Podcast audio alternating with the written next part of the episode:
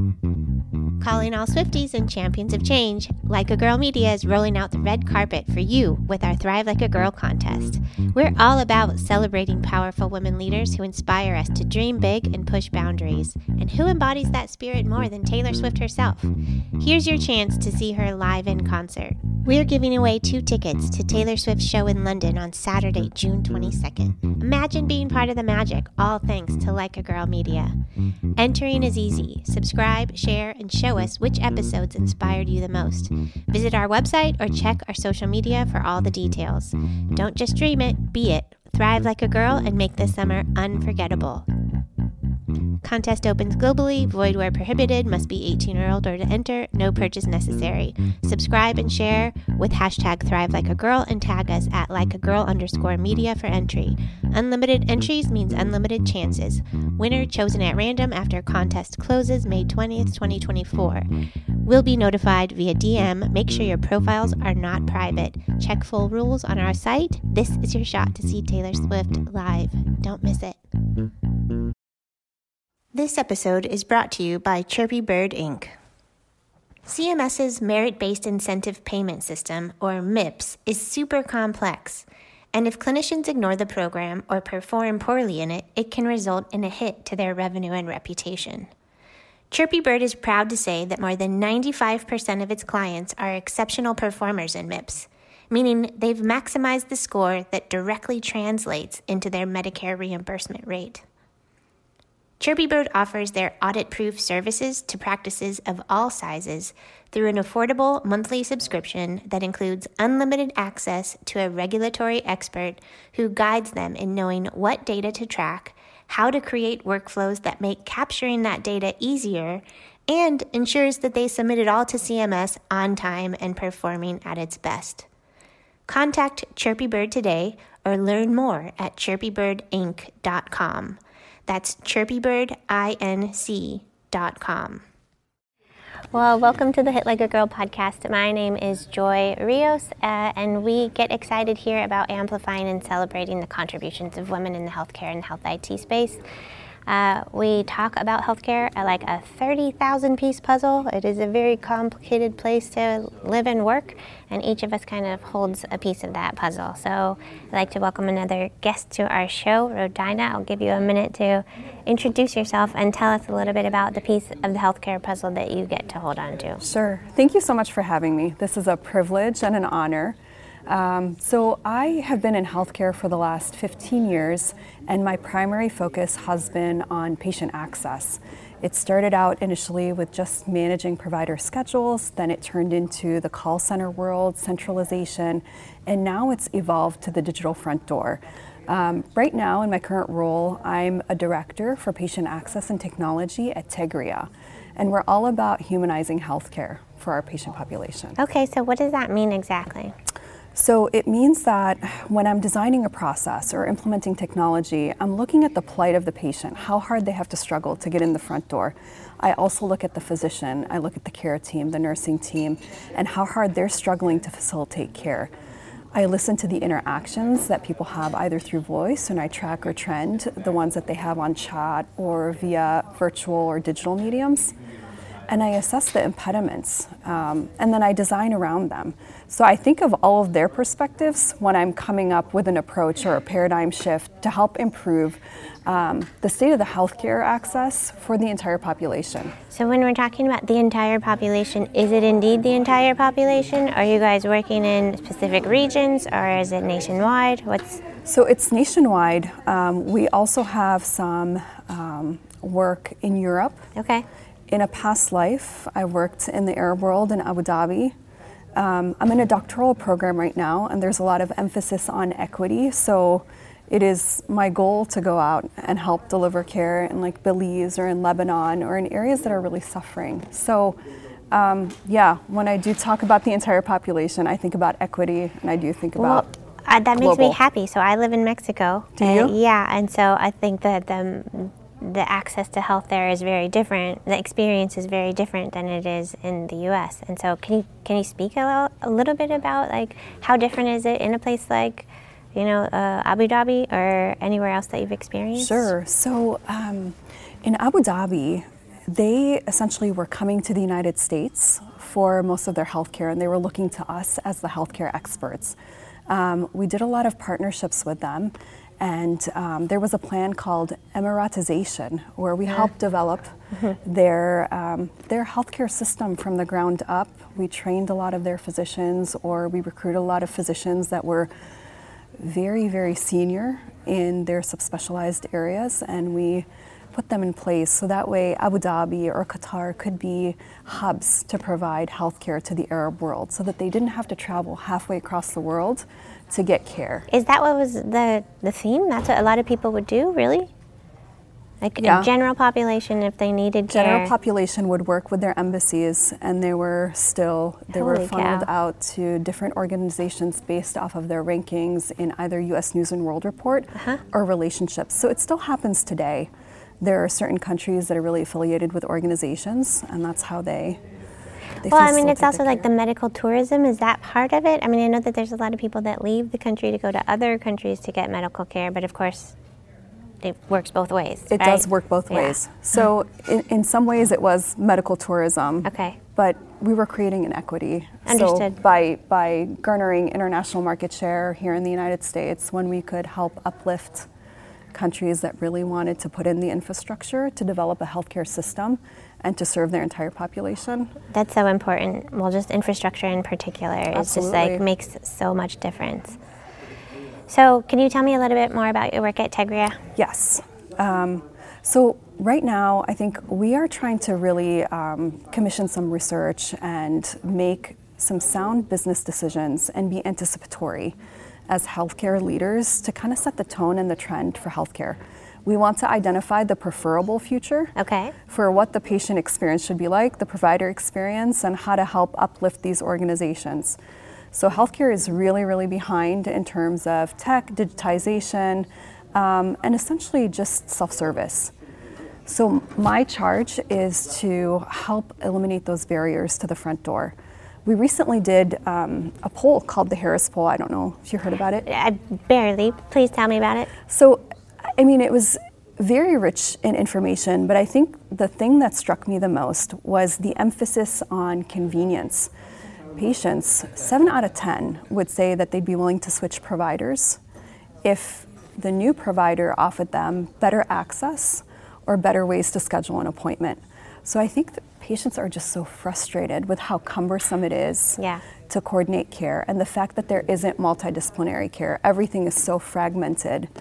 And when you're in a vulnerable state, it's, I mean, it's incredibly difficult and overwhelming to think about how much you have to struggle. It's like a full time job. Sure, yeah. When you, you said earlier about thinking about anticipa- being anticipatory, so when you think about like the future state of how you would like it to be, yeah. can you help paint that picture? Yeah, so this is very conceptual, and I'm just learning to be Good. visioneering. Um, but essentially, if, if I were trekking, like if I had infinite resources. Oh, I love this question. If yes. you have time, money, resources, Everything. what an issue, what would you do?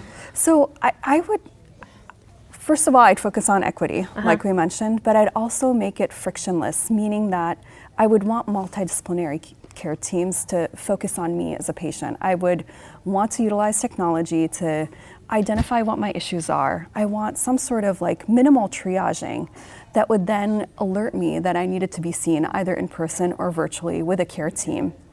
I want to be able to use my wearables or anything that's connected to provide some information about what's happening so that way they can have tracking and data as they're assessing my health status and outcomes. I'd like to meet with a team that understands me as a human and my lifestyle, and for them to collectively come up with a treatment plan and for them to have active monitoring um, but I also understand that physicians have it rough. You know, they have fatigue, malaise, burnout, and now with this new technology, it's incredibly invasive. Mm-hmm. So I want to make the world a better place for them as well, where we curate the data, we curate the technology, and it's a little bit more, I guess, regulated for them in terms of how often we bombard them and communicate with them. But I think if we had had more comprehensive care, yeah. I don't know that this would be such a need for us to constantly ping them and say, look at me, look at me, you know? well, it brings up an interesting question. around how we gather that data. So if if if a care team knew everything about you and what it could anticipate your needs before mm-hmm. you needed them, you know, how would you how would you guess that they would get that information? Would it be from a wearable? Would it be from a series of wearables? And then what would your conversation around privacy? Like I kind of think I'm like, oh, how much do I want somebody to have? A, how much access do I want them to have to, to personal me. things in me? Yeah. So it depends. Um, I think it depends on what I'm being seen for. Uh-huh. There are some things that are really invasive. Um, and there are some things that affect mental health and well being, and they're all interconnected. So, to some extent, um, I have a smart home. Mm-hmm. So, like, everything is connected, and it took me a while to adjust to that. But I've, I've relinquished that thought about my own privacy, I guess. Okay. With my care team. Okay. I come from a family of clinicians, so I think. Well, then it's it'll be an interesting conversation because I come from a dumb home, and I. I mean, literally, I'm just like Siri's not invited into my home. Oh. Alexa's not invited into my home.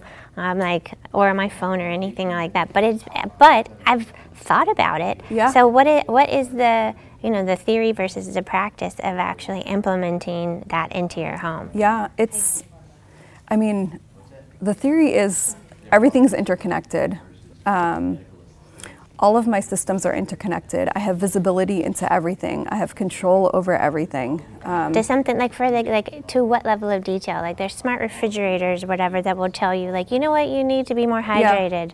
Yeah. You get a ding of like uh, it's time to drink more water? That's Is next it? on my list. Okay. but I have a smart oven essentially okay. that tells me that oh, your beef Wellington is like at 325. Tell Do you want to go five more degrees? Okay. Is that your preference? Um, or I can turn on my washing machine right. remotely. I, I can turn on and turn off lights. I can turn on security systems. Um, my heating, cooling is all yeah. I have um, interactive speakers. My children. Like, how much are you talking to your house? That's my like. There's people that you go um, in their house and they're like, okay, play the music or tell me the weather or. That's us. You know that. That's you. Okay. My five-year-old daughter talks to our house. Okay. And goes to a hotel and is shocked that Alexa is not present and Google cannot answer her math questions. Oh my gosh, it's going to be so interesting to see over time.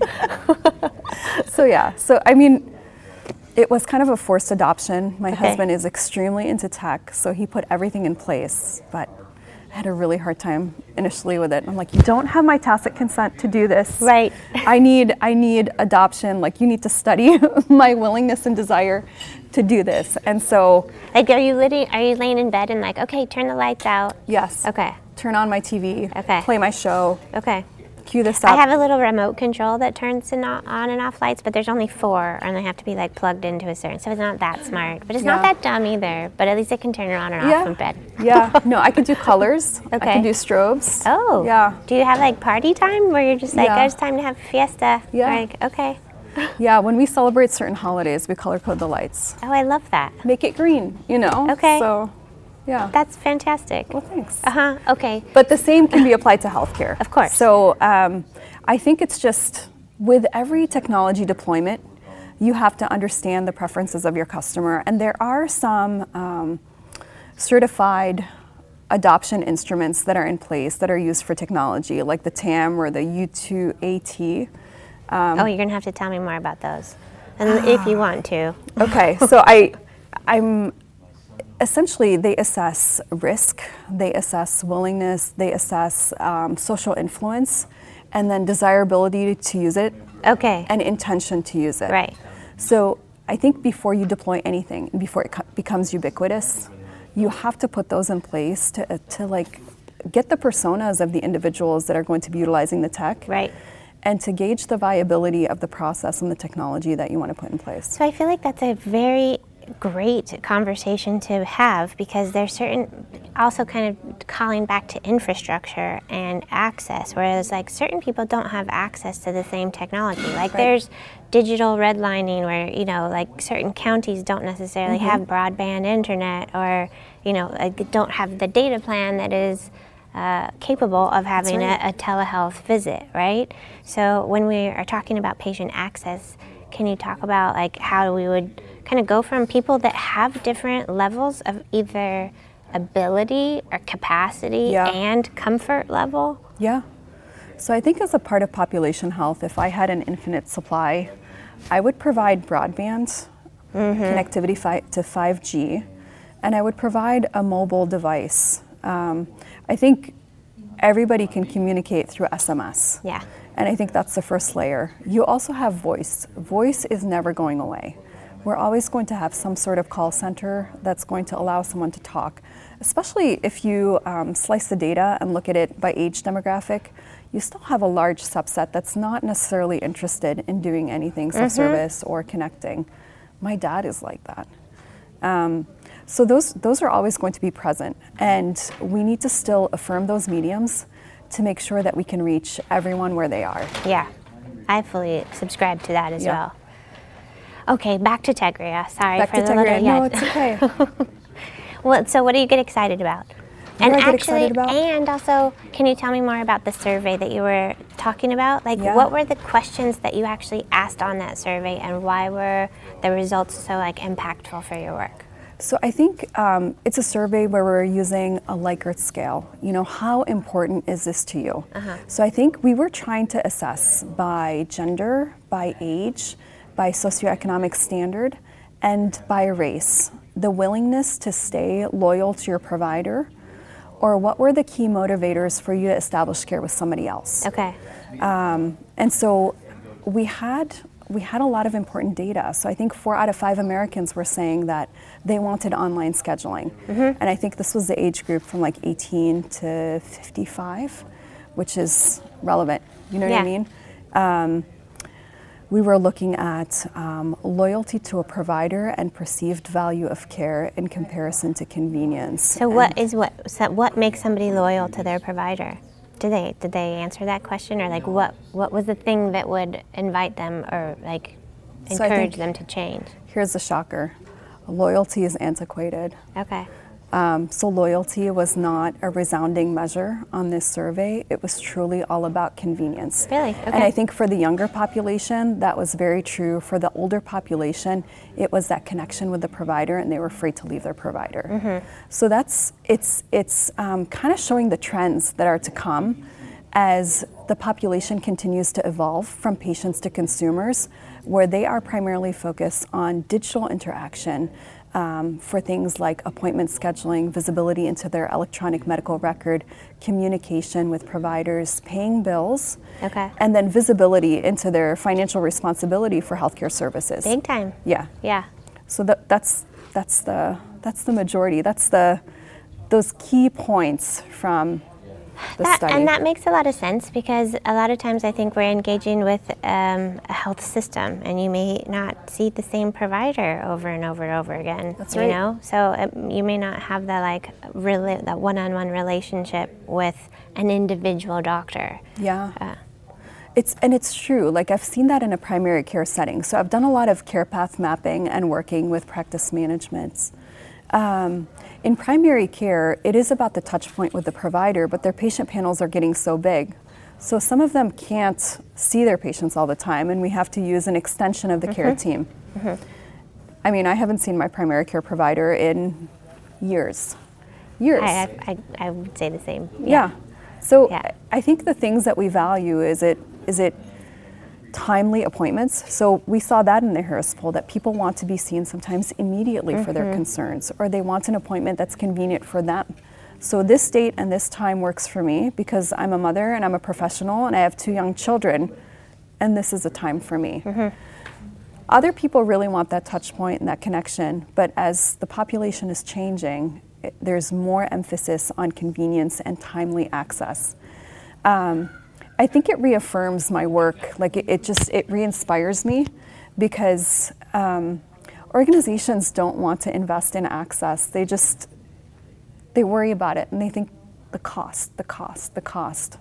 But if you don't invest in access, you're going to lose market share, and patients are going to go elsewhere. Yeah, and then if either they're going elsewhere or an issue or a condition is getting worse instead of getting treated, and then it ends up being more costly down the road. That's right. Yeah. That's right. It's it's um, prohibitive to preventative care and value-based care. So can we talk a little bit more about you, Yes. Regina? I would love to know a little bit more about your journey and like how Okay. you how you found your way to your current position. Like did did 10-year-old you have any idea that this is what you would do for a living? 10 year old me was growing up in the Lebanese Civil War. Okay. So I really, um, I wanted to be a soldier when I was young because that's what I saw around me. Okay. So focused on war. How Um, can we talk about that? sure. Yeah, what was that like? I mean, Scary? look at what's happening in Ukraine. Yeah. It was very similar. Okay. And that's how I grew up. And so, you, did you think that you were like, having to arm yourself? Does that mean, like, uh, of course, food, safety, shelter, you know, and maybe protection? Is yes. It were, Food, safety, shelter, access to water, access Yeah. to electricity, shortages, um, all the time. So my family moved to the United States because we wanted to be safe. Um, and, you know, I really was, as an immigrant, I was trying to figure out, like, how do I fit into the United States? How do I assimilate and adjust to culture? how old were you when you guys when you came over? Almost 11 years old. Okay. Oh, So- so that was an important time. Yes, it Okay. was. Yes, it was. And I think, um, you know, I had a, I had a really tough time. We were well off in Lebanon, as well as you could be, in the midst of a civil war. And when I came here, we lost everything. So um, we lived in poverty and struggled, and often didn't have access to care. And What? Where did you land? What state were you in? Cleveland, Okay. Ohio. Okay. So it's I'm very sure the homogeneous. weather was very different. yeah. yeah, yeah. It was. It was really, really different. I, I had never seen snow before. Okay. So I think the first time that it snowed, I ran outside bare feet, and I'm like, "Wow, this is wonderful!" And then I ran right back inside. um, but no, I mean, it definitely was an adjustment. But I, I just, I think, I became very aware at a young age that there are a lot of inequities. Um, and growing up in a patriarchal society, Mm-hmm. I very much had feminist tendencies, and I think that's really, I think those are like the biggest things that formed my identity. But is that something that came from Lebanon? Like, is it was is it less patriarchal over there? Oh, no, Or it was more patriarchal. more over there? patriarchal over there. Yeah. So So- okay, so tell me more about that. I- I mean, I think as a girl, I was always told you're going to get married, Yeah. and you can't, and um, you have to be obedient and pliant, okay. and just don't question too much. And then, what point did that change, or what point did you realize that that wasn't something that you had to? I think from day one. Okay. So I, I've always bucked convention. Okay. Um, and so when when I went to college, I had no clue what I wanted to do. I was a French major, um, very free spirited, and um, I was still in Cleveland. But I knew I wanted to do something that had meaning, something that had impact. Then, when I went to grad school, um, I was sort of thinking about healthcare. Um, I was also thinking about international business. Okay. And then um, I got hired into the Cleveland Clinic. And it just kind of really changed my perspective. I started working in the epilepsy center and I really connected with that patient population. And I felt very invested in their outcomes. Um, and then I transitioned to process improvement, and it was extremely empowering. I felt like I had a place in the world because I was actually making a difference in Yeah. people's lives Yeah. when I was improving access or I was improving clinical outcomes. If you don't mind, can I ask you about Civil War and like access to healthcare in that time? Is that something that do you think had an impact on you? Whether like if somebody got hurt, did they ha- did they have the access to the care that they needed? What like how would have? So, no. And maybe that's a really tough question. Yeah. We didn't. but- okay. So oftentimes we had to stay home and we weren't allowed to go out on the streets because of so much shelling. And I would imagine that has to like changes your behavior in so much ways. You're obviously not going to go ride your bike. You're going to try to do something that like keep you safe, right? Like Right. not any sort of activity that if you could twist an ankle or break an arm or like there's extra risk associated with even minor injuries. Right. Right. Right. So, I mean, doctors came to your home, but you had to have a personal connection to the physician and they had to be a family friend. So we were lucky in that way, but we didn't have access to specialty care. Okay. So um, I think it was mostly primary care, general practitioners who came in and did their best with the limited resources that they have. Okay. So imaging was scant. Blood work, you were lucky if you made it out and went to the lab and got your blood work done. And I think a lot of people in Lebanon now, with the collapse of the economic system, are still facing that. I have family members who are diabetic who don't even have testing strips or don't have access to insulin. So, I mean, I think about the inequity all the time. Mm-hmm. I think about the oppression of not being able to have health and mm-hmm. I want to do something about it. I am motivated every day to get up and fight to do something about it. I let, well, you are a soldier in a, your own right. I think so. Yeah. Yeah. Yeah. Well, I guess my next question would be given what you know and where you have been, if you had advice for somebody who was starting their journey, what would you share with them? Your voice is important. And so, although you're a neophyte and you're surrounded by senior members within the organization, mm-hmm.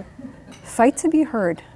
You have a place at the table and you have every right to contribute.